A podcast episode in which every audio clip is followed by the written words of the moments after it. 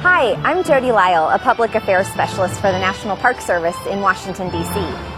If you haven't been here lately, I can tell you that the entire city is preparing for the upcoming inauguration.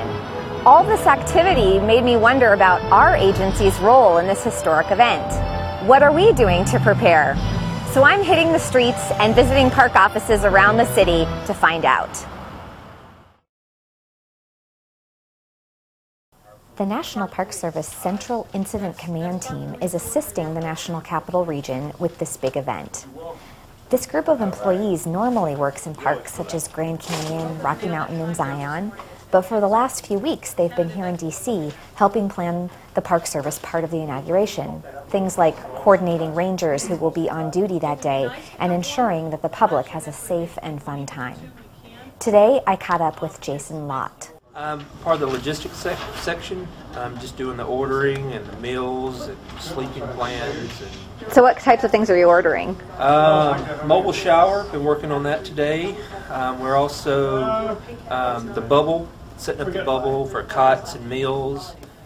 The Bubble is an inflated tent facility that can house about 350 people. Many Park Service employees will stay here to avoid street and bridge closures around the city.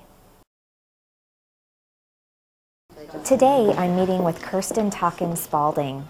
She's in charge of interpretive programming for the inauguration. Kirsten and her team are organizing exciting presidential programs and exhibits at park sites throughout the region. Yeah, we're working on um, a brochure, kind of first drafts of it. Um, the level of sensitivity that we need to have to security issues, to the multitude of different agencies and individuals that are with this. Kirsten's team is also creating an inaugural campaign style button with 44 stars around it. We would have these posters out in the information areas and in different sites throughout the region where people could be invited to get that button and take it home as a souvenir and recognize again that they're in a national park where history happens and they get to be a part of that history. So I'm hoping that when we walk around that day that we're going to see a million people wearing a million buttons. I'm hoping the same thing too. National Park Service employees are buzzing around Pennsylvania Avenue in Lafayette Park today, just north of the White House. I'm meeting with Scott Tucker, the park manager at President's Park. Okay. um, well, as we're walking through Lafayette Park, you can see uh, a lot of construction activity, a lot of uh, security fence lines.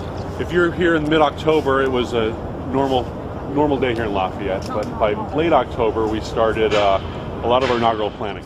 Probably one of the most important pieces is right up here in Lafayette Park, which was the beginning of construction by the District of Columbia of the Presidential Reviewing Stand and the Media Reviewing Stand. And these are temporary structures, and uh, by the end of February, they'll be gone, and there won't be a trace of these structures being here. As we walk, all the trailers we see in front of us is actually the media trailers. So they're already And so there are they're already here getting ready. One of the uh, great challenges we find here at President's Park and the National Park Service is balancing out the interests of the presidential inauguration with resource protection. And as an example, lining President's Park are, are trees. Also lining President's Park right now are bleachers. And so one of the measures we took in, in action was to create tree boxes surrounding all of the trees on, on Pennsylvania Avenue in order to protect these trees so they can continue to grow and be here for dozens of presidential inaugurations in the future. I'm back in my office now with my boss, David Barna, the Chief of Public Affairs. So, how do you see the Park Service role in this big day? Dozens of agencies have a role in the inauguration. And the Park Service is honored that our contribution revolves around the places where these events take place. Many of the festivities will occur on parklands, and so we're getting things ready. President-elect Obama will attend a concert at the Lincoln Memorial two days before the inauguration. The stage for his speech is nearly complete.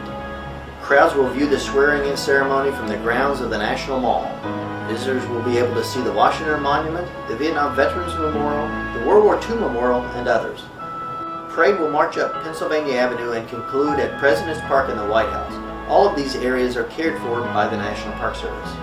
We protect all these places and the stories they tell every day. But on January 20, we will be making history.